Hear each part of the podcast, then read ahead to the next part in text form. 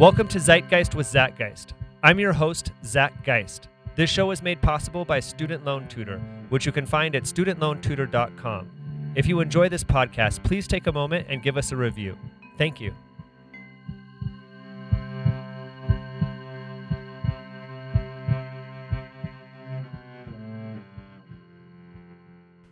Welcome to Zeitgeist with Zach Geist. Uh, this is, today I'm here with Ben Sessa, MD, who's a medical doctor, uh, child psychiatrist, uh, who also uh, specializes in MDMA therapy for healing PTSD and trauma. He's spoken on TED Talks and uh, has written multiple books.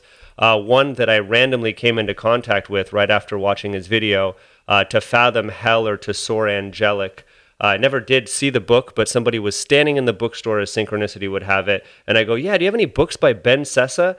And the guy goes, To Fathom Hell or Soar Angelic? Just a rant. I mean, in a Hawaii bookstore, he was the only person in it, and somebody had just given it to him. And he's like, Man, I wish I would have had it with me. I'd give it to you. It was a really cool book. And uh, so here I'm sitting with uh, Ben Sessa. Uh, how are you, Ben? I'm very good, thank you. Uh, thank you very much for having me along. I feel like a small part of me is in Hawaii right now, which is great. yeah, and I have Madeline here with me today too, because she's been with me through a, a deep healing journey. Uh, and I think one of the major uh, uh, liminal points was coming across a YouTube video while waiting to get a massage, and I came across Ben Sessa's uh, YouTube video uh, called uh, "Is MDMA uh, psychiatry's antibiotic. Uh, people used to suffer. Can you speak to what that means? Uh, what do you mean by is MDMA psychiatry's antibiotic? Okay, uh, it's a very long answer because that that answer to that question forms the whole basis of the whole talk, that TED talk. But in a nutshell, what it is highlighting is that a lot of the treatments we use in psychiatry are not curative. They don't kill the bug that's causing the problem. Um, and if you take illnesses like uh, depression and anxiety disorder and most addictions and certainly post-traumatic stress disorder the the cause the root cause of it is trauma often early childhood trauma um, and the way we treat it is we we without without psychedelics or MDMA we we give these sticking plaster type treatments like SSRIs and antidepressants. We paper over the cracks that treat the symptoms of the disorder but not the cause. And so I make the analogy that if you have an infection due to a bug a microorganism you can take a drug like aspirin or paracetamol or ibuprofen to, to heal your temperature, which is one of the symptoms of the infection. But that doesn't actually kill the bug, the infection, because those aren't antibiotics. Whereas MDMA and the psychedelic drugs are, they're more like taking an antibiotic. They actually get to the heart of the problem. Or in the spiritual realm, you could say they the medicine could exorcise out the demon or the complex mm-hmm. or the trauma out of out of the psyche. Yeah. A, a, that that's a, that's another way of looking at it isn't it? I think it what it comes down to also is you know why are so many mental illnesses chronic uh, or lifelong? Why why do they have to be long? And as I, I highlight in some of my talks I think within the within the field of psychiatry, we have become learned helpless. We, as psychiatrists, and and patients as well, if you've had a severe childhood abusive maltreatment experience, and you go into your teens and then your twenties with this head full of trauma and pain, both you and your psychiatrist kind of shrug their shoulders and admit yeah, you're probably screwed for life, to be honest. Hate to admit it, but that's the case. And we all just accept that as if that's a given. Um, that, you know, a severely traumatic childhood means you're going to be screwed for life and tough, just get over it. I don't think it should be like that. And I don't think we should think like that, uh, either as patients or, or doctors. But the whole pro- profession is pervaded by that narrative that you know you just can't undo some things you've got them for life. And i think the whole maintenance therapy with with ssris and the way the pharma industry responds to that perpetuates and reinforces that narrative. And i truly believe it doesn't have to be like that. I believe you can be cured from mental illnesses. And we don't use the cure word very often in psychiatry yeah, I don't think a lot of people understand this. Um, I myself went into the psychiatrist at one point when I had stopped eating and was drinking solely Jägermeister and Red Bull and smoking cigarettes and urinating into bottles and pouring them out my window in Salt Lake City.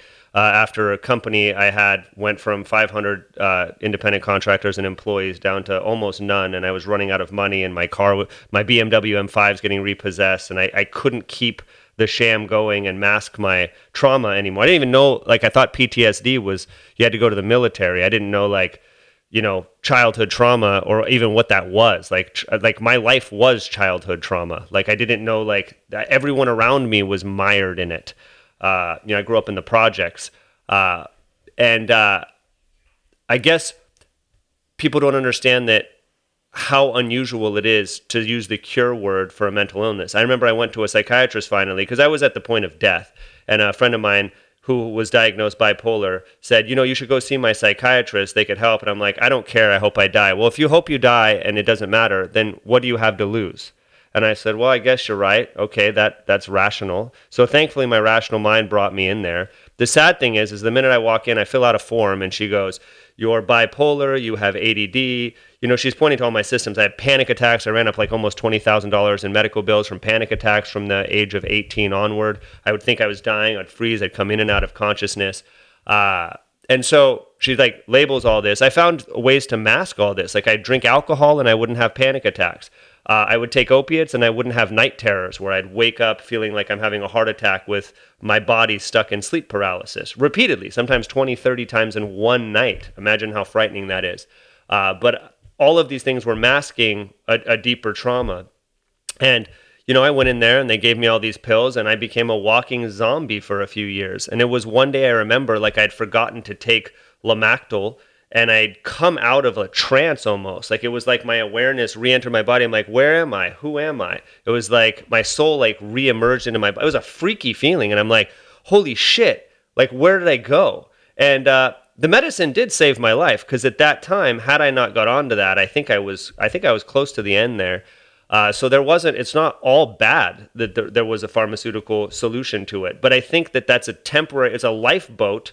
You don't just get off the Titanic onto a lifeboat because you hit an iceberg and just indefinitely live on a lifeboat. Like it's got to. There's an initiation I think that needs to take place, and for me, that initiation began with your YouTube video TED Talk, and which led me to take to, to take MDMA to seek out a psychiatrist, which I couldn't find anyone that actually led these journeys. He read up on the MAPS protocol and then led me through this. He had never done that before, and uh, that experience, which I'll go into here in a minute.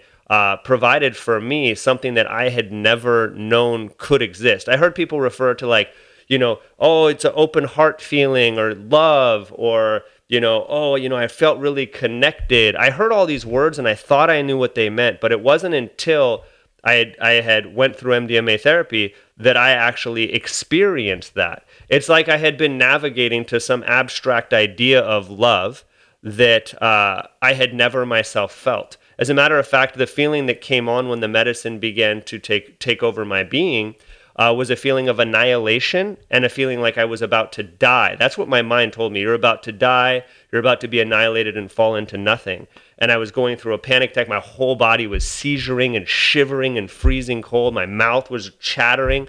And, uh, and I was actually afraid to feel this love. Even as I say it, my, my hair standing on end. And uh, Madeline could probably speak a little bit to that. I'm, heard, I'm, I'm, I'm guessing you've heard what I'm saying before, right?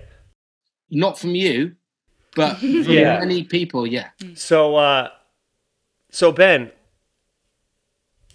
if there's such a cure for all of these ailments that are causing suicides. I mean, now youth suicide is higher than it's ever been before. And this isn't just unique to the United States, it's everywhere in the world. Indian farmers are like taking, you know, uh, you know, chemicals that they farm with to kill themselves, children that are trying to exceed in the economic world that the West is taking over and they feel too much shame because their family expects them to achieve a lot, or walking in front of trains. I mean, these are psychological conditions of depression. People are completely helpless. You've got uh, Jordan Peterson just recently, they find out he's taking opiates every day, uh, going through rehabilitation. I mean, people are suffering. Uh, and there's a, apparently some solutions with psychedelics and things like MDMA. Why are we not hearing this? Why is this? Why are people's doctors and psychiatrists not telling them? Why are their therapists not saying, "Hey, there's a a couple you could go through this experience and actually be initiated out of your suffering or healed is another word and uh, not plagued by these conditions anymore." Why are we not hearing that? Well, the the simple answer as to why one's doctor is not recommending it is because these drugs are not yet licensed. So these are not medical drugs yet. Um, there's a huge amount of research going on. Well, actually, feels like a huge amount of research from where I've been for the last 10 to 15 years in the field. But actually, in reality, there's not that many studies going on. It's still very small. Um, so the reason you don't hear this from your family doctor is because they don't exist yet as medical treatments. They only exist in the field of research. We are moving towards the day when you will go into your family doctor and they can look down their list of recommended treatments and among the current ones we have, they will also say, oh, and we have psilocybin therapy, we have MDMA therapy, we have LSD therapy, we have ibogaine therapy. So um, yeah, the reason it's not out there being recommended is because there's no mechanism at the moment to take these, unless you are lucky enough to be one of the tiny handful of people involved in a research study, or unless you have them underground. And of course, underground therapy is uh, everywhere and accessible um, for those people who are prepared to break the law. Um, unfortunately, most people are not prepared to break the law. Most of my patients um, wouldn't um, accept uh, if I said, "Well, look, you can go and see my friend in Glastonbury who will do this for you um, under under the radar." Um, that's not good enough for most patients. They want to they want to have treatments that are official, licensed, evidence based treatments, and fair enough. So that's why we're doing what we're doing and it's taken a very long time.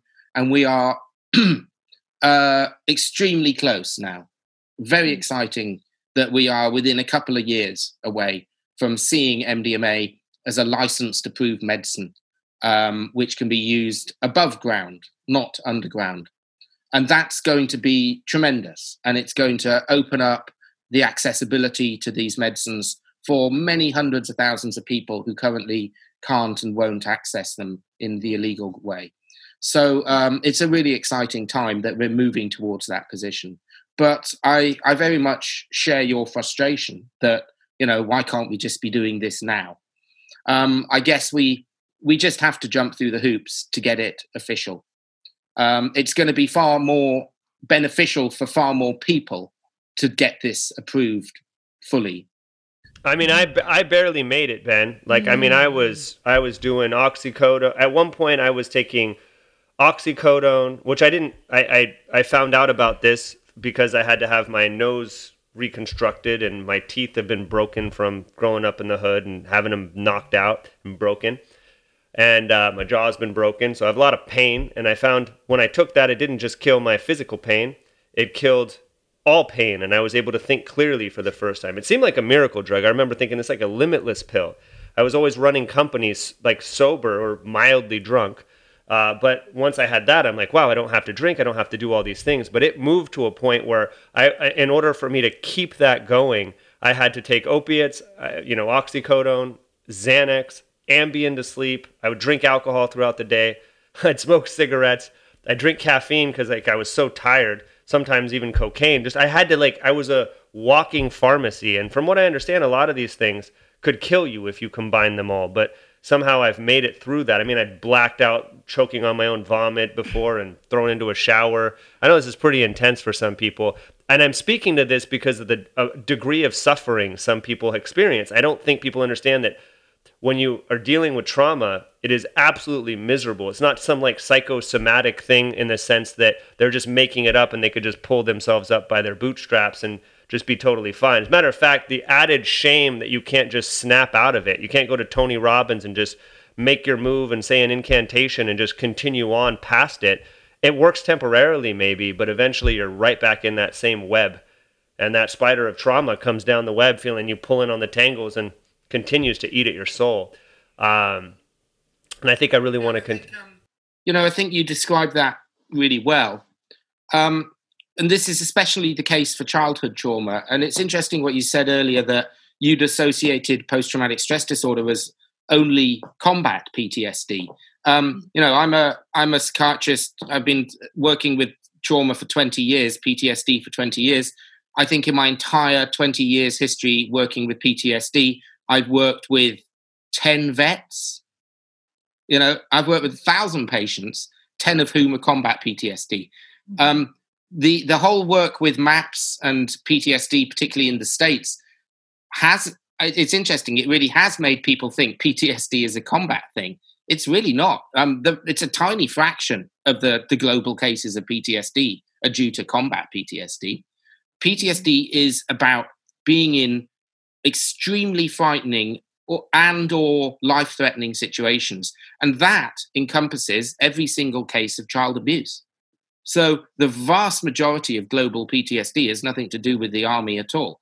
It's to do with repeated acts of extremely frightening experiences in childhood, usually delivered by caregivers, mm-hmm. um, which the way you describe it is really good. Um, it all comes down to attachment relationships.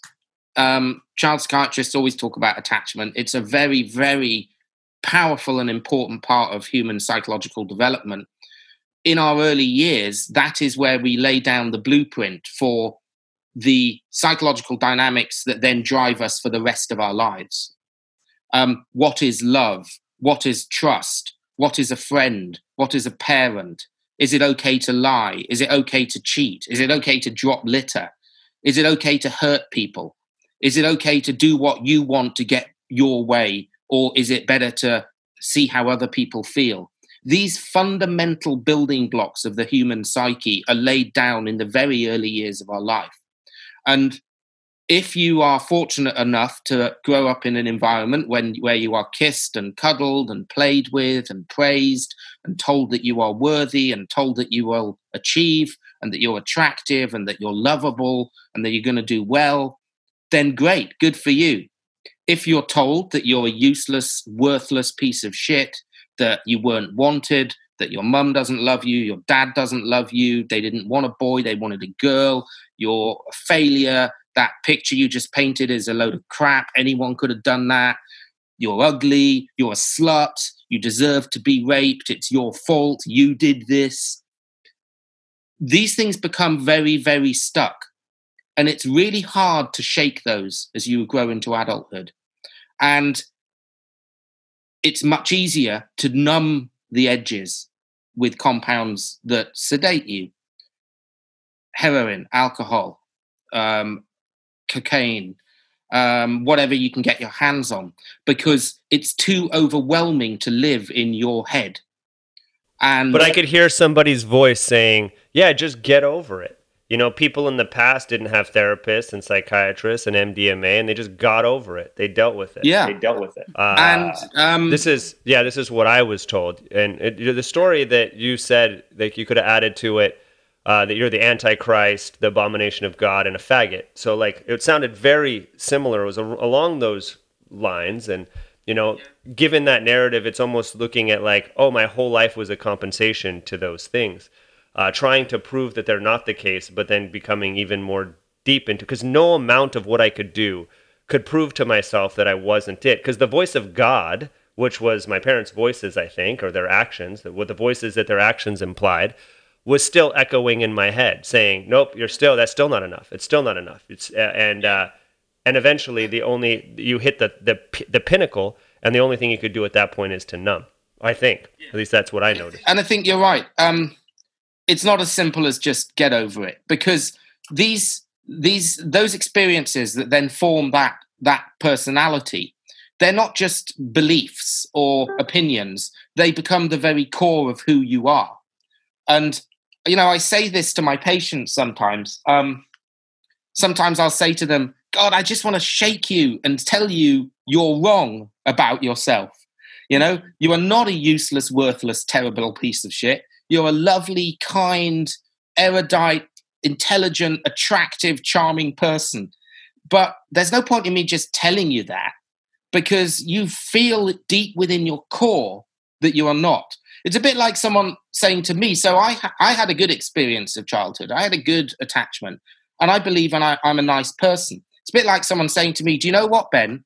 Actually, you're a mean, horrible, rude, arrogant person, and nobody likes you, and the world is awful, and you can never trust people, and everyone's trying to screw you over. If someone said that to me, I wouldn't believe them. I'd be like, that's I, I, don't think that's true. I think I'm okay. Yeah, what are you trying to manipulate me? That's what I that's what I used to think when someone say positive things. So it, yeah. it's never as simple as just tell them and they'll change. And so you're quite right. You can't just get over it because you're not asking someone just to change their opinion. Like you know, who's the better guitar player, Jimi Hendrix or Eric, Eric Clapton? It's not an opinion. It's a core personal felt belief about who you are as a person. And so the reason I'm attracted to psychedelics and MDMA is because of all the pharmacology I've come across in my 20 years as a psychiatrist, the, the it's only the psychedelics and MDMA that get anywhere near tackling those core features. It's it's the the best these are the best tools we have that can actually do that seemingly impossible task of undoing those fixed narratives that occur through early attachment disorder. Um, all of the other treatments, the SSRIs, the mood stabilizers, the hypnotics, um, the antipsychotics, all of these other treatments paper over the cracks and just deal with the small print. The, they micromanage the mood and the, the, the, the daily feelings. They, the only pharmacology that gives us any possibility of tackling those core narratives are the psychedelics and MDMA. And wasn't MDMA also uh, specifically designed and curated for therapeutic use in its early days? That's as I understand it. Um, well, when it was first synthesized back in 1912, it wasn't synthesized as a psychoactive drug at all. It was hmm. synthesized as a chemical precursor for a different a different situation altogether. Um, when its psychoactivity was first discovered um, in the late 60s, and then indeed Madeline in in the first sort of in the 70s and the first part of the 80s that's when it was being used for it was being used by psychotherapists to um, facilitate psychotherapy um, mm-hmm. because the way it works mdma is quite remarkable it selectively impairs the fear response whilst leaving mm-hmm. the other faculties intact and that's a very, very specific and unique pharmacological action. There are few other drugs that do that so specifically. Um, there are many drugs that inhibit the fear response. A bottle of vodka inhibits the fear response. A bag of heroin inhibits the fear response. And that's why these drugs are popular in people with trauma, because you numb fear. But the trouble with those drugs is they're very messy drugs. They also on a bottle of vodka or a bag of heroin, yeah, okay, you're fearless, but you can't think, you can't reflect, you can't debate, you can't remember, and you certainly wouldn't remember the next day. So they're not useful tools for psychotherapy. What's so bizarrely unique about MDMA is how it selectively inhibits fear. But the other faculties are fine. You can talk and remember and reflect and talk about your childhood, but just very cleverly, the fear bit's been removed. Um, a really good anecdote, and I often share when I'm giving my talks on this, is when I was um, 18 years old in 1990, at the height of the rave scene. I was a I was a DJ for about ten years in London in my twenties before I was a doctor. She's a DJ too. yeah, you're a DJ, Madeline. Yeah, okay, cool. yeah, yeah. So so I, I came across a lot of ecstasy. And I remember age 18, we were we'd come back after a rave and everyone was really loved up and lying there. And we were lying there going, Oh man, this is so beautiful, so beautiful. Let's let's think of the worst thing we can imagine. And, and one of my friends said, oh man, let's imagine our mums dying. And we all lay there. Then we went, it's not that bad. And, and, and, and it's weird because this is long before I knew anything about MDMA psychotherapy, but that's kind of that's kind of what it that's how it works. You can mm-hmm. you, on MDMA, you can go to the place that you really would normally avoid, you know. And the tr- the thing mm-hmm. with trauma, you know, if you have experienced this childhood trauma and in by the time you're in your 20s 30s 40s and you're addicted to alcohol and heroin and self-harm and you you've become an absolute expert at avoiding the index issue you will do anything anything on earth to not think about that night when you were 8 years old and your grandfather came into your bedroom. You've become an absolute expert at never going there. You reach for the bottle you reach for the tablets and if you go to psychotherapy you sit there and the, and the therapist builds up this relationship with you and eventually they drop that question tell me about your trauma. Tell me about your rape. And you're out the door because you've become an absolute expert at never going there and so this is why ptsd and addictions are so difficult to treat because there's a barrier that you hit with patients where they'll talk about some stuff but they won't talk about that and then on mdma they find they can and it's quite amazing seeing this happen before you in the MDMA therapy session. Seeing patients who are sitting there saying, Oh my God, I've carried this around for 30 years. I've mm. never mm. talked about it. But tonight, but today, I can tell you everything that happened that night in great detail. And I don't know why I can do it, but I kind of seem to have the energy and the, the power to do it for this first time in my life. And that's where the breakthrough occurs. And the crucial thing is, they don't have to keep taking MDMA. They don't have to be high. They've done the work. So the MDMA mm-hmm. has facilitated this discussion about this forbidden taboo subject that they've spent their whole life avoiding. And for the first time in their life, they can go there and do that. And it lasts. You know, the, the, the, the resolutions they make, um, the new narratives they form are maintained they don't have to keep taking the drug. So it, it's really quite remarkable seeing that in action. Yeah, I think it's so important to highlight the therapy session here because you brought up the ecstasy scene and the rave, and so many people that we know. Our um, audience um, has listened, has yeah. probably done MDMA or what's called or ecstasy. What, you know, or... maybe a street form of MDMA in a dance scene or party scene. And I, I feel very grateful that that was never introduced into my life. And so I found MDMA through your your uh, TED talk and through the therapeutic use and seeing Zach use it and transform. Um, but when I explained the therapeutic use to people, so many people have never had this experience, even though they may have taken ecstasy or MDMA many times. So I really like to highlight the deep importance of the blindfold and the going within. Um, you know that obviously having a therapist or a guide that's uh, just there to hold the space and to help guide the journey um, and then also the use of, of music and a really calm safe setting uh, because i think so many people probably take mdma in a party or festival scene and they feel really great and they dance and they have an awesome time but then um, they may not really uh, have the lasting effects of the therapy, right? So um, I think that's a, a very important part. Yeah, I mean, absolutely. It's like I think psychedelics and MDMA can be used in different ways. They can be just good fun. They can be a cohesive experience. They can bring people together. You can have a laugh. You can dance all night and stay up and have sex and you know, party, you know, and they they have all these roles, and I think those are fine roles, and um, there's no reason why people shouldn't be allowed to do those things. But you're quite right, Madeline.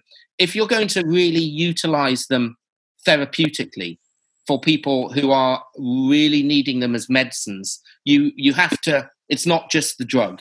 You have to have the preparation sessions. You have to have the expectation correct and the intention you have to have the session guided and supported. And crucially, and this is the bit that's often missed out, um, you have to have the post drug integration. You have mm. to spend those days, weeks, and months discussing the experience and the material that came out in order to make sense of it. Um, if you cut those corners and don't do those additional things and just take the drug, at best, it just won't be particularly effective. And at worst, certainly with the classic psychedelics, it could be harmful. So there is a big difference between the way we use these drugs clinically and the way we use them recreationally. Mm-hmm. So what you're saying is, if somebody's had a lifetime of complex PTSD, uh, it, it, wouldn't be the cure to just simply go to a rave and take MDMA and uh, dance to your favorite DJ. Uh, it, the intention and opening the container for the space and time the way that I've seen it for myself because I've never done the alternative. Uh, for whatever reason, I was completely against doing MDMA. I don't know what it was. Probably a deep intelligence in myself. Uh, so probably I knew that something crazy would happen, which it did. I mean, I started to like almost seizure on the ground because my muscles were releasing built up like fear response. Uh, what actually led me to take MDMA and even look into therapy because uh, I lived in a group home when I was a kid and all that uh, what what led me to do it wasn't even the torture of the drug addiction and all of and, and all of that. It was actually my body eventually w- got trapped in a fetal position where my where my ta- my tail my my sacral like my uh, pelvis got pulled underneath and I was actually curled up in a fetal position and I like even when I would eat like it would hurt my stomach because my muscles around my stomach were so flexed uh, and contracted. I even went to the chiropractor on a walker uh, and you know they're like, we don't know what that. Did you get in a car accident? What the hell happened to you? And I'm like, no, I woke up this way. And it was through uh, finding out that there could be a psychosomatic response. There could be fear response pulling me into a ball.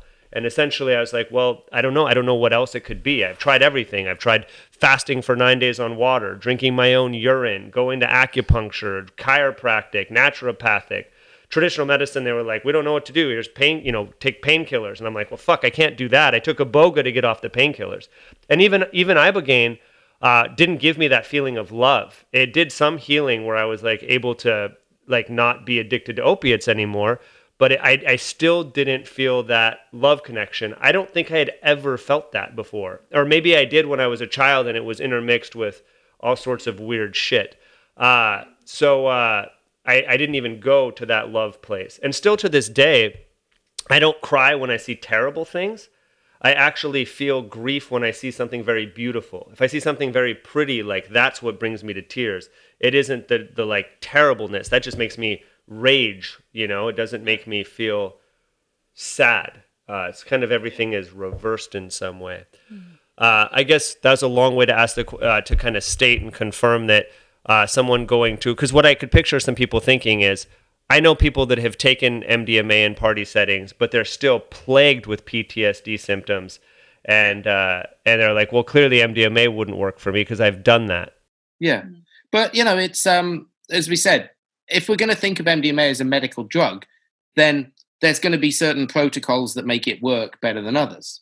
You know, it's a bit like saying I don't believe in surgery because I once cut my finger with a knife and that didn't help. You know, um, the way a surgeon uses a knife is very different from the way we use a knife when we cut a loaf of bread. It doesn't mean we demonize knives and say they're all useless. Mm-hmm. So MDMA is a tool and it's how we use it. Um, and it's also, I think, I picture it like a like a lens, like a telescope. And most people, when they take MDMA and they go out to a uh, uh, they go out to a rave or a nightclub or whatever, they're pointing the telescope out of themselves, trying to pull in whatever awesome things they can and feel the most amazing feeling possible. They're not usually going, hey, let's think about the worst thing we could possibly think of. Or let me just close my eyes and, and with the intention to heal the worst things and inviting the worst things to come into awareness. Because the first thing that happened to me under the MDMA. First thing was I thought I was being annihilated and that I was going to die, and then a panic attack ensued, which has happened multiple times with me throughout my life. I was plagued with the damn things. Uh, to the point where I'd have to pull over my car on the freeway, thinking I'm, I'm, like convulsing in a car, blacking in and out, you know, multiple times, uh, not knowing why. I'd be walking down a hallway, I'd have a panic attack. I'd be sitting in a chair, have a panic attack. I'd be walking through an office building. Uh, but here's a panic attack, and I was able to be with it somehow all the way through the end without taking any Xanax or alcohol or whatever. Yeah. So it and, gave you uh, that. It gave you that sort of life jacket to to deal with the, that pain and not be overwhelmed that normally you would run away from and avoid. I think you highlight that the way that MDMA is taken recreationally, it is very much about the externalization experience. And this this is interesting because if you look at the way look at the way classic psychedelics are taken recreationally, uh, LSD, magic mushrooms, the way people take those drugs recreationally is pretty similar to the way we use them clinically. You normally, when people take LSD or mushrooms, it's you know three or four close friends. You sit in the dark around a candle, listening to Pink Floyd. It's all very quiet and beautiful. And you, know, some people take LSD and go to a massive house party or a huge rave, but generally, that's an ecstasy thing. And the way that people take classic psychedelics is this quiet, small group, sort of pseudo clinical. Um, yeah, and then they go inside and they have this natural healing experience. Imagine a rave with 5,000 people lying on their backs in the dark with their eyes closed in silence. You know, mm-hmm. if people took ecstasy like that, I think we'd get a very different sort of rapport. So mm-hmm. if you look at, say, psychospiritual experience or mystical experience, um, uh, the prevalence of that on MDMA, it's only about 5 to 10% of people um, first time threshold dose MDMA will report a pseudo, um, uh, a mystical experience, a communion with God. Uh, mm. pretty low, which is low compared to the sort of 70 to 80% on magic mushrooms or LSD. But I think in part that's the drug, but I think it's also in part the way in which it's taken. And if more people took MDMA recreationally, the way they take magic mushrooms or LSD recreationally, I think we'd see much higher levels of psychospiritual experience. So a lot of people are critical of MDMA within the psychedelic community, and they say it's not really a psychedelic, it's not a mystical experience. And I think it's maybe because they're talking about the way people take ecstasy. Um, and you're quite right. When you take MDMA and you have the intention to go inside, it is actually quite similar to a classic psychedelic experience. And certainly our work clinically, where people are in are lying in the dark with with eye shades on, they report a lot of imagery that's very psychedelic, very much about seeing the white light and communing with the spirit and these kinds of these kinds of narratives. So I don't think it's as dissimilar from the other psychedelics as as, as people think, um, other than the way in which it's taken. And when you take it and go inside with that intention, that's where you have the most positive effects. The other thing you, you commented on there is this sense of love. And, and, and that's really, that is really quite unique to the MDMA experience. And patients will often say to me um, when they're uh, under the influence of the drug, you know, oh, you know, Dr. Ben, is, is this what love feels like? And mm. now and I will say, yes, you know, this experience of serenity, this peace, this being warm and contained and held and not, not fearful, but feeling empathic and feeling trusting and trusted. Yes, that is what love is. And now a critic would say, that's not love. You know, this is a transient drug induced experience you can't say this is the same as love. And absolutely right. Yeah, it is a transient drug induced experience. It's not love. But if you're a person who's never experienced that sense of peace, you know, from the day you were born, you've been bullied and pushed and hurt and humiliated, then you've never really had that warm, gooey warmth of serenity and peace. So when you then take MDMA in a clinical setting, and you ask the question, is this love? I think it's right to say to the patient, yeah, this is how it feels. And the point is, you don't have to, once you've felt it and you know what it feels like, you don't have to keep taking it. So you can give a person for the first time in their life an experience of what it feels like to have love. And yes, it's just a chemical and it will wear off. But if they've never had that experience, it's a very, very important springboard or platform from which to work out ways to get this feeling without the drug going forward. Mm-hmm. It doesn't also feel it's just as transient experience, although in the moment it may be heightened and very unique and uh, kind of the opposite of what people with extreme trauma are often feeling in the sense of constant fear depression. Um, but I think with my experience with Zach um, and being a, a witness to his first journeys and really seeing this love come through in a way that I had never seen or felt from him before, you know, like emanating from his body.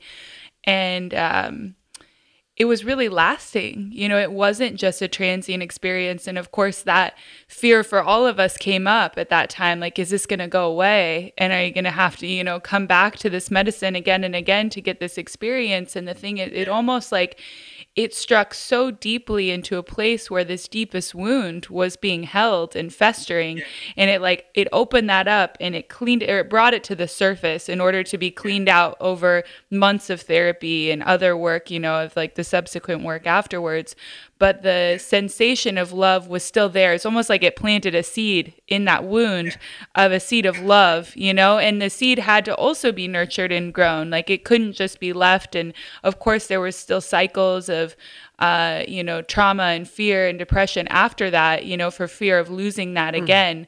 Um, but the really unique thing was that at every MDMA session, you know, after that first one, got I would say almost easier and easier, mm-hmm. and different memories would come up, and different layers of the trauma would come up. It was never the same memory that he was going back to, it was different every time.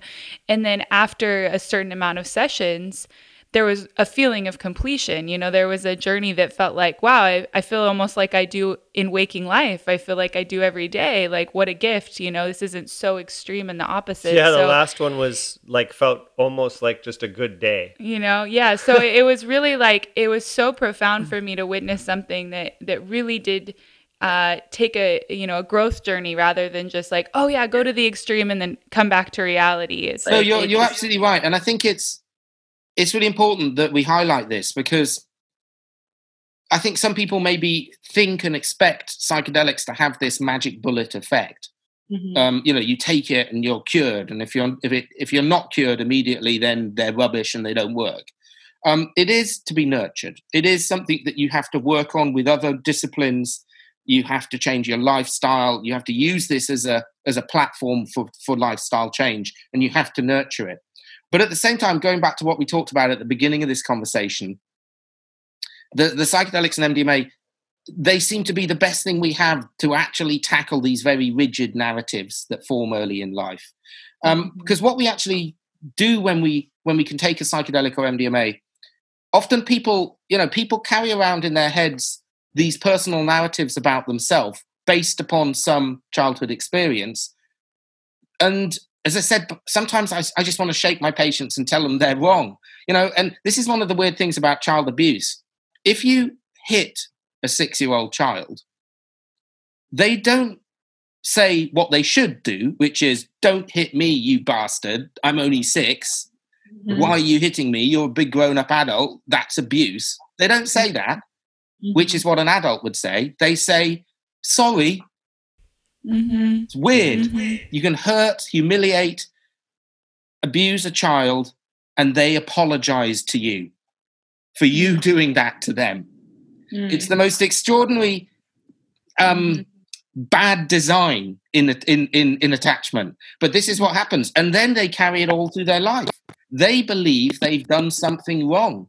They believe they are wrong. They are soiled. They are dirty. It's their fault they shouldn't have behaved like that. And, and they're just wrong. This awful bastard adult should not have done that to them. It mm. wasn't their fault. And one of the things with psychedelics and MDMA is you see it that there's a light bulb moment where they suddenly realize, oh my God, this stuff that I've carried around on my shoulders my whole life, it, it I was wrong. It, it, it wasn't my fault. I was just a little kid, and they can see that about themselves. So it's a, it's a mixture. Uh, uh, I'm saying both things. In some ways, there is a sort of light bulb, sudden narrative change moment. But like you say, Madeline, it also has to be nurtured. It's not a magic bullet. You then have to use that to unpick that and unpack that and integrate that to say, right, so now we've made this realization about ourselves. Now, how do we weave this into our everyday life? So mm-hmm. th- that integration is is really important.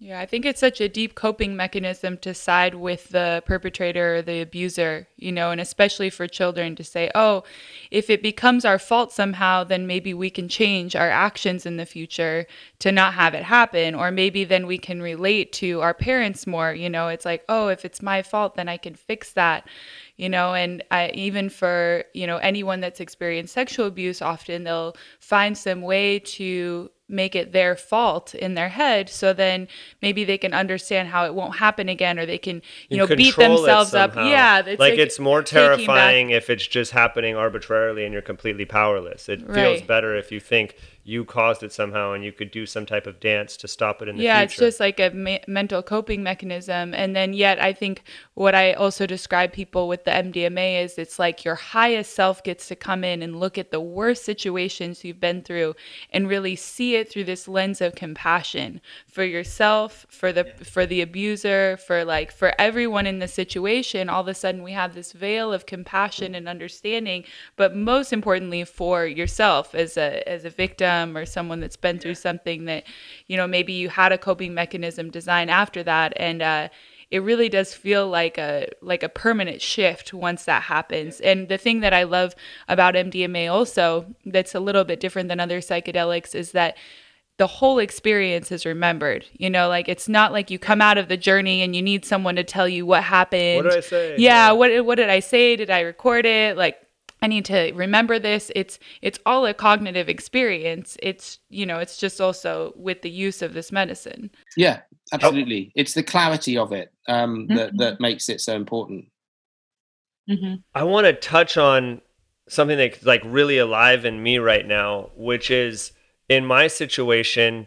Uh, my family and everybody I knew were mired in in trauma. You know, my mother went through unspeakable trauma. My father, God only knows what the hell he went through at one time. You know, like I, you know, my grandmother grew up in a Russian monastery trying to escape, you know, the 1917 revolution in Russia, and like, you know, they saw people getting shot in the head right out in front of them. You know, I mean, there, there's some pundits that believe that uh, people that have survived World War One and World War Two have more trauma than anyone in the history of human existence, even more than when people were being human sacrificed or whatever, because they got came close to death and they were constantly fearing death and they were like on the brink, like fighting their own neighbors and fighting their own family members and you know all sorts of crazy things, having to denounce their religion, losing their indigeneity, becoming orphans of a place. I mean, all the all sorts of things. So like I felt like even with MDMA, even now, still to this day, like a lot of terrible things happened to me.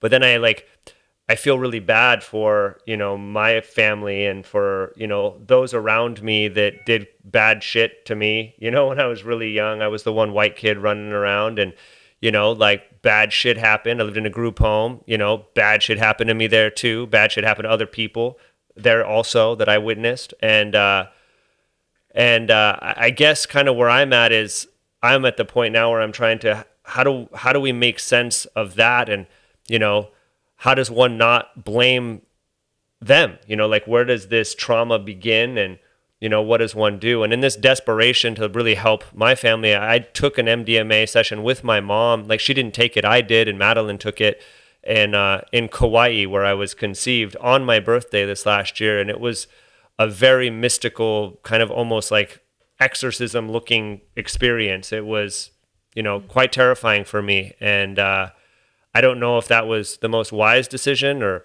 or what, but uh, I'm still trying to shake off that experience um, for myself. I mean, I, you know, just, I'll spare the details, but it was unlike any other MDMA therapy session I did, and we did it with the intention of healing ancestral trauma and uh, I really wish I would have had a guide, and I really wish I wouldn't have gone at that on my own. And uh, I really love my mother, and I wanted to help her, and uh, and I really wanted to heal that, you know, relationship. And you know, my family's been passing down this terrible feud, uh, and you know, I don't know if you want to speak to that at all. Kind, kind of, like, like maybe think, you could. I think that it's M- MDMA. So before before MDMA was marketed as ecstasy, it was called empathy. Um, mm. and that's what, how the therapists would refer to it as empathy. Um, wow. And and then somebody came up with the idea that ecstasy would sell better, so it kind of got rebranded as ecstasy. So one of the one of the core features is this this ability to put yourself in someone else's shoes and to feel their pain, and mm-hmm. through doing that, also feel your own pain and have forgiveness for yourself as well as for them.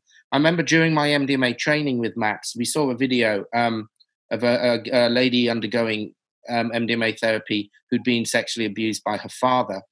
And she was saying during the session, she was saying, I, I don't think I can forgive him or condone him for what he did to me, but he must have been in a really bad place to do that to his six year old daughter. Mm-hmm. Now, what an amazing admission of empathy. You know, you can go to traditional therapy for 20 years before you say something like that. Mm-hmm. And mean it. Mm-hmm. Yeah, and mean it. And on MDMA, it's almost it's almost a sort of Christian type thing of forgiveness, isn't it? Yeah. Forgiveness of someone for doing the most heinous things to you. And although uh, people find it very hard to do that, I think there's a lot to be said that a great deal of healing can come from forgiveness, if you like, or empathy at least for someone who has wronged you. Because in doing that, you a weight is lifted off your shoulders. Um, and it's love, really. That's what it is. It's love and it's compassion for people, even if they don't do all the right things they ought to do. And so the MDMA has this effect of compassion for others, which allows you to look at those childhood experiences in a new light, but also compassion for yourself. And, and my patients say this all the time. I, I, I now feel I can love myself. I had a patient not so long ago, and I was saying to him, you know, do you love yourself? And he laughed and he went, no, of course I don't love myself. You know, you know, he says, he says that's what we say when we insult people. Like, look at that bloke over there. He really loves himself. Like it's a bad mm. thing. And I'm, I, and I, I'm like, I love myself. I'm great. I think I'm amazing. I'm a lovely, warm, great person. I'm a really good person to know. You could, you really want me as your friend because I'm really lovely. And he's like, what? That's so arrogant. It's like, no, it's not arrogant. That's that's healthy. Now, I'm not saying I'm better than anyone else mm-hmm. at all. But what I'm saying is, I am very happy with myself and I love myself. And if I didn't love myself, I wouldn't be in any position to love other people. So, mm-hmm. what MDMA does, it does give you this ability to attach to other people, but also more crucially, to like and you you both mentioned this to find that part of yourself that is good and beautiful and lovely it's the best version of yourself you can be and it's mm-hmm. nice to spend a bit of time with that version of yourself even if it is a transient drug induced chemical induced experience to spend a bit of time with that best bit of yourself is really healthy because it reminds you of what you're capable of and this is why it's not just a transient experience, it can be a very transforming experience, and especially when it's nurtured. Mm-hmm. It's like Plato and the cave allegory. Before I felt like I was in a cave, people were talking about love, and, you know, in this case, to use the metaphor, talking about sunshine and people and grass, and uh, and I thought I knew what it meant, but I didn't. And then under under the MDMA therapy, I got the chains got cut and I got pulled outside. And once I felt the warmth, I immediately felt how cold I was, and that's where the shaking and all that. But beyond that, as that began to thaw, which was terrifying, uh, I felt all of the warmth that I couldn't feel before. And I think that was a huge gift. I want to touch, maybe finish off this, uh, this podcast episode talking about. Uh, and I think a lot of people have a negative understanding, especially people with a lot of trauma. They've been put through group homes. They've been put through, you know, uh, terrible situations. The group home where I went, the guy went to prison for beating and molesting a child in the group home, which we all knew was happening. I mean, we were there when you know the, one of the kids. I'm even picking my fingers as I'm talking about it, as I'm remembering it.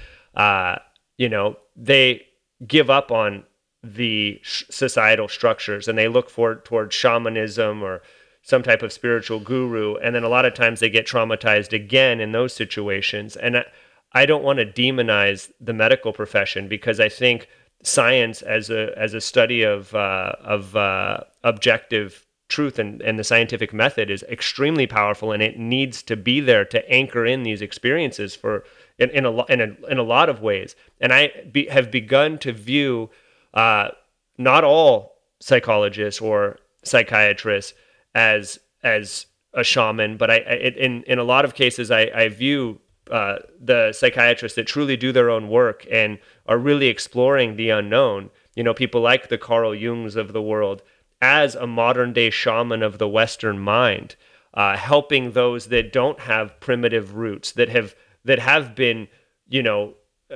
our narrative's a lot different, you know, as somebody that grew up in the United States or in England or wherever than than uh, than somebody from the Paraha or the Dagara tribe. You know, like the mythologies are so complex and our psyches are, you know, not that it's better or worse, it's just different. And uh, I found that some of these shamanic beliefs, they just didn't they weren't able to captivate me in a way that could really allow for healing. It's like I like the wounding existed on so many planes. So I wanted to talk maybe have you finish off with do you view yourself as, you know, you know, a shaman like person, somebody that uses this, you know, ecstatic or mystical realm of and mixed with science uh, with the with modern technologies. Can you speak to that? Because some of these are ancient, some of these are modern technologies.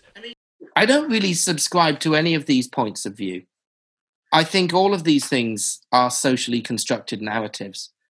I think the thing that links all people, whether they're from traditional Western medicine, uh, from uh, shamanic medicine or indigenous medicine, it's about kindness and compassion and connectivity with people. And you don't have to be a doctor or a shaman or a construction worker or a politician or an artist or a dancer. We all have this capacity to be kind.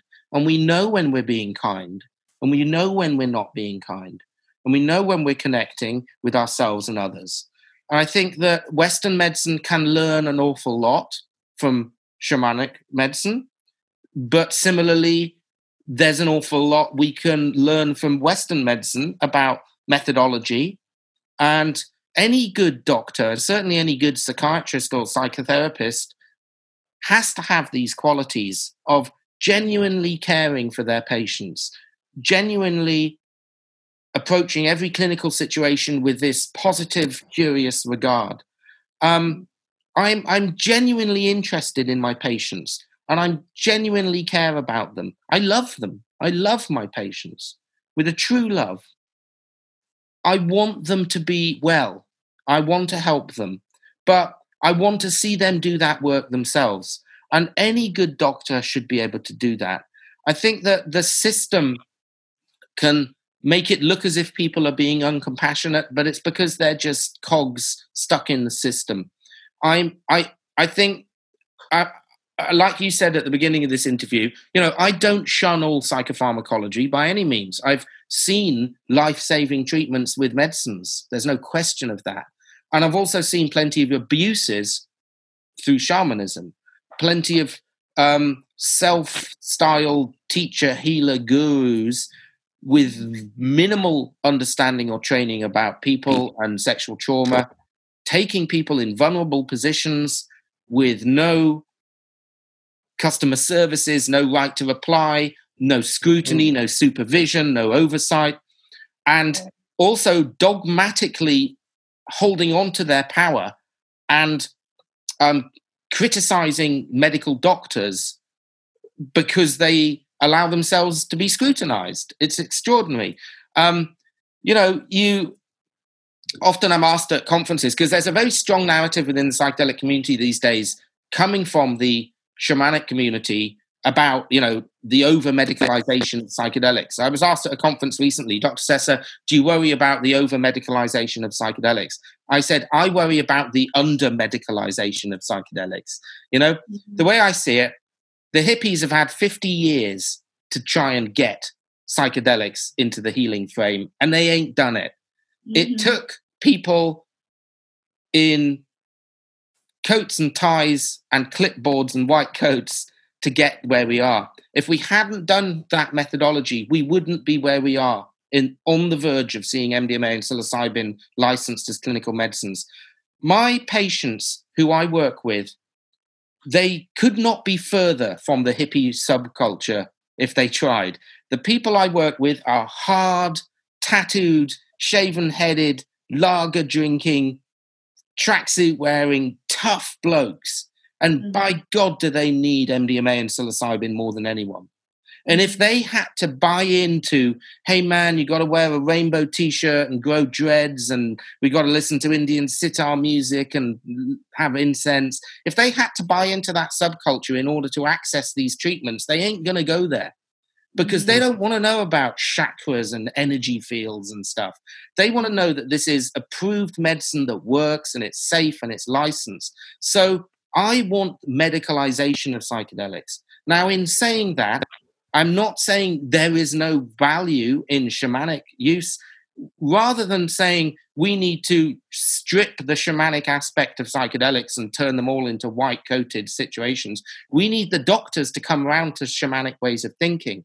But we have to work with the scientific paradigm we have, or we ain't going to get this done. And it'll, they, they will, and people say, we'll be human sacrificing if we if we if we forget the difference between if, um, realms. If we balance each other if out. we don't do this by working with the systems and models in place, it just ain't going to happen.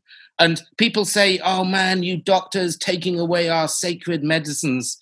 Okay, fine. They will remain sacredly illegal for another 50 years. And that's while, great. While people like Donald Trump and Bolsonaro burn the whole earth to the ground. Absolutely. While traumatized and, people. And there's, a, and there's a small percentage of people who don't mind breaking the law. And they, they, and also we have to remember these are the, they tend to be the white Western middle classes who, you know, can pay five grand and go and sit in a yurt and take someone's ayahuasca.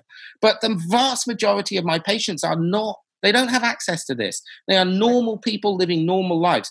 Why, when we do psychedelic studies, do we always have pictures of Buddha and Indian batiks on the wall? Why not um, Britney Spears or Manchester United posters? If those are the power objects that our patients bring to us, that's where we should be meeting them. We mm. shouldn't be asking our patients to change into this hippie subculture in order to access these important medicines my patients are my priority, not the history of psychedelics that came before. These are powerful medicines and they work. And I will do everything in my power to make them accessible for public health for free for my vast majority of patients. And this is why we're working with the NHS. This is, it's, it's, people complain about the medicalization of psychedelics and say that um, it's going to make it exclusive. That's complete rubbish. It's, it's the current situation that's exclusive. If you've got 20 grand in your pocket and you can afford to fly down to Peru, good, good for you. But most people don't. This should be public health medicine. It should be accessible for the vast majority of people who are not accessing it because it is very much held in this exclusive bubble of westernized trustafarians. So mm-hmm. we trustafarians. need trustafarians. We need yeah, to no, move out of this. And and and I think there's there's large elements of the psychedelic community who are feeling very threatened by this. And and what I say to them is, if you're one of these self-styled teacher healer gurus who refuses to have scrutiny and supervision, yet you want to work with people with sexual trauma, that that doesn't sound good to me. You know, it's free to everyone to do. We can all train in it, but it's got to become it's got to come out of the underground and into the overground. And the only way to do mm. that is to work with the authorities, or it ain't going to happen. So I'm, I feel really strongly that we've got to, we've got to listen to the shamanic voice and we've got to listen to the indigenous voice because there's an awful lot of wealth of evidence there. But we also have to do it through the proper channels or it ain't going to happen. And I just want to see this for my patients. So the last question I guess we'll finish with is how does somebody that feels deeply called to either work with this medicine to help themselves heal or somebody that feels called maybe to this vocation as a way to share their gifts with the world to become a licensed therapist working with uh, working with these medicines and therapy in order to lead people towards healing how do how does one find someone to work with or how does one find a way to become licensed and and be able to provide these much needed services it's it's a good question that i'm asked a lot the really simple answer is we don't quite know yet um, mm-hmm. at the moment as i said it's although those of us in the community feel this is a great big thing, this is actually really, really small. It's a tiny number of people who are actually doing this. Um, but we think it's going to be big. So when the drugs get licensed in the next few years, we think there's, and once they're available to be legally prescribed and used, we're going to have a real bottleneck because we're going to need thousands of therapists we don't have now. And there's still a lot of unanswered questions as to who can train the therapists, what qualifications you need to have, um, whether or not there'll be certain groups that hold a monopoly on that training, or how open is it going to be. It's not quite clear, but it's becoming clearer as the months go on. Um, mm-hmm. So the two main groups that are working with both the, the, the approval and production and the training at the moment are MAPS, who um, are primarily associated with MDMA, and Compass Pathways, who are primarily associated with psilocybin. And both of those two groups, you can go on their websites and sign up to become a therapist. And you can undergo part of the training, um, but the full training course at the moment is only really available to those people who have a research study to do. So a tiny handful of people. So unless you're carrying out academic research, you can't really truly, truly, fully train at this stage to be an mm. official MDMA or psilocybin therapist. But that's going to have to change because, as I said, we're suddenly going to have these drugs available in two years, but no one's mm. fully trained in them because the only people who could train were the ones doing the smaller bits of research before they got approved that is going to change. And I guess watch this space. I think in the meantime, it's a really important point actually. In my opinion, the people who are going to make the best psychedelic therapists are people who have clinical understanding and training. Now, by clinical, uh, it doesn't just mean a doctor. So we're talking doctors, nurses, psychologists, clinical psychologists, psychotherapists, counselors, um, alternative therapists, social workers, physiotherapists, occupational therapists. All of those disciplines are different, but they're all linked by the patient clinician, the, the clinician patient relationship. You're, you're used to working with people in a supervised way with consent and confidentiality and understanding of safeguarding and boundaries and those kinds of things. So that kind of training sets you up well to become a psychedelic therapist, in my opinion. I get a lot of people who contact me and they go, "Oh Ben, I want to I want to be a psychedelic therapist." And I say, "Why?" And they say, "Cuz I love taking LSD." And it's like, "Well, to me that's not really the best qualifications for being a psychedelic therapist. What you should say is because I love working with traumatized people." Um, so to have years and years of experience working with trauma, depression, pain, abuse, um, suicide, years and years of working with those kinds of conditions, and then you go on to psychedelics. Because in, in my opinion, psychedelic therapy is is a highly specialized form of psychotherapy. So it's better to go in as the psychotherapist and then add psychedelics later than I want to be a psychedelic therapist because I love psychedelics. I think mm-hmm. you've got to love psychotherapy. Mm-hmm. I think it's an economic problem. People want to find a way to do what they love and be able to earn a livelihood.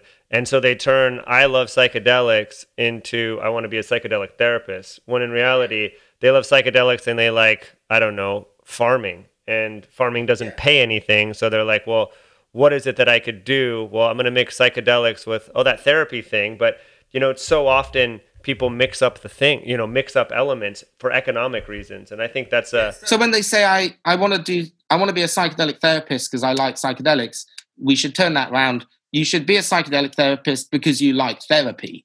Yeah. Yeah. yeah? So be a good psychotherapist 1st mm-hmm. But as I said, there are many ways of being a psychotherapist, and that includes physiotherapy, occupational therapy, social work. These are all psychotherapies of a kind. Mm-hmm. So if if anyone wants any advice on this, get some kind of clinical training. Um, counseling is probably the shortest route in. You can do a sort of three year basic counseling course. You know, learn the un- learn and understand and experience what it's like sitting in a room with a person in that one to one psycho um, clinical relationship and then you add psychedelics. To just say, I want to be a psychedelic therapist because I like psychedelics, I don't think, in my opinion, that's enough. I think you, you, you need to be a psychotherapist at heart. And there's many ways to be a psychotherapist or a clinician at heart. Then you add the psychedelics later. Yeah, it's kind of like wanting to be a porn star and a millionaire because you like money and sex. Right, exactly. or wanting to be a car mechanic because you like driving fast, you know? Mm-hmm. Yeah, yeah. That's probably a better analogy. hey, Ben, I really appreciate your time today. This has been deeply uh, revelatory for me. I'm going to listen to this episode myself again. Often I, I struggle hearing my own voice, but I think there's a lot of uh, a, a, lot of wisdom I can glean from this conversation where I, I feel like information coming in and like I'm I've even starting to have insights coming from our talk today. Mm-hmm. So I really want to appreciate you for having the courage to take this crazy route when you didn't know uh, where this was going. Mm-hmm. And uh, your, I watched your TED talk, the YouTube TED talk. You could see that on YouTube. Just type in Ben Sessa. Uh, uh, MDMA, and that'll pop up. It's like 19 minutes long. I watched that over and over and over again, trying to gain the courage to take uh, MDMA. And then once I gained the courage, trying to find a way to get the MDMA and a way to find the psychiatrist, because I had to get them. Again, I was one of these people that had a lot of, through a lot of suffering, I ended up with a lot of privilege, I guess, in the sense that I had the resources, the mental resource to even put all that together, uh, the resourcefulness of finding MDMA, the resourcefulness to go get it tested, and then finding a psychiatrist uh, all of which came by an act of grace in some way, because uh, given my background, I shouldn't have been able to figure this out. But here I am, nonetheless, a different person and transformed today because of your video that yeah. began that uh, began that process. And I really want to thank you for that. Those very kind words that means a lot to me. And you know, it's it's it's been lovely chatting to you and Madeline today. And um, yeah, I just I just love this subject because I love my patients and I, I think these medicines are so important and we've got to get them out there and we've got to get them available and accessible to people because um, they can do an awful lot of good. Mm-hmm. Yeah, really excited to see where this goes in the next yeah. few years. And thank you so much for your efforts. But thank you for the opportunity yeah. to meet you both. Yes. How do you. people connect with you at all? Do you have a Facebook page? Any books? Um, any workshops? Or are you taking client patients? Uh, kind of ironically, yesterday I took myself off all social media and shut down my website. oh, wow. Um, because I'm uh, I'm on the on the cusp of doing something really really exciting. We're about to open uh, the world's first complete psychedelic clinic, um, wow. and um, we're going to be offering ketamine therapy. We have an MDMA MDMA and psilocybin when they come on. We're going to be offering MDMA and psilocybin uh, therapist training. Um, we'll, we're going to have a cannabis dispensary. So we've got all of this, and it's about to open, and we're going to launch it in the next few weeks. But uh, I just kind of wanted to come off all social media for the time being until we do that. So at the moment, I'm kind of a bit stealthy to get hold of. Um, but you can uh, you can email me uh, ben at mandalatherapy.co.uk. Um, so that's M A N D A L A therapy, mandalatherapy.co.uk. Um, that's pretty much the only um, way in at the moment. But uh, we're going to, once we launch this new project, then um, I'll be a lot more visible.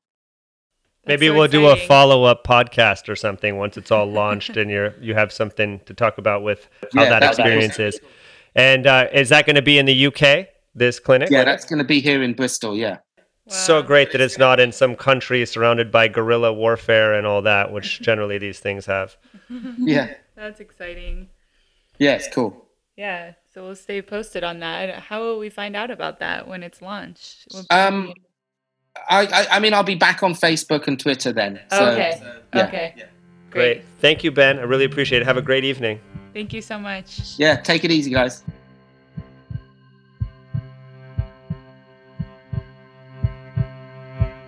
Thank you so much for listening, and please follow us to hear future episodes where we discuss topics such as alternative states of consciousness achieved through dance, intention, and shamanic practices, sacred economics, dream work, trauma healing, building community, permaculture, healthy and compassionate living and eating practices, somatic and alternative healing modalities, politics, psychology, mythology, and more.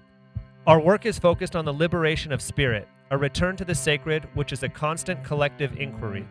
We aim both in person and on this podcast to plant and water the seeds of liberation from economic inequality, trauma, systemic conditioning, addiction, loss of soul, loss of meaning, hopelessness, helplessness, isolation, shame, nightmares, guilt, and a return to glimpses of your birthright, of dignity, joy, community, collaboration, equality, and constantly beautifying new world where you are not alone.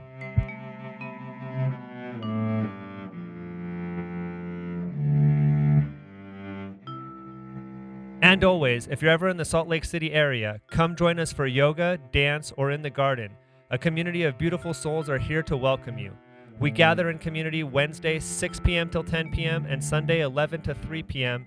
and we have a vegan brunch or vegan dinner after every event. Our gatherings are all ages and are of no religious affiliation. We look forward to seeing you.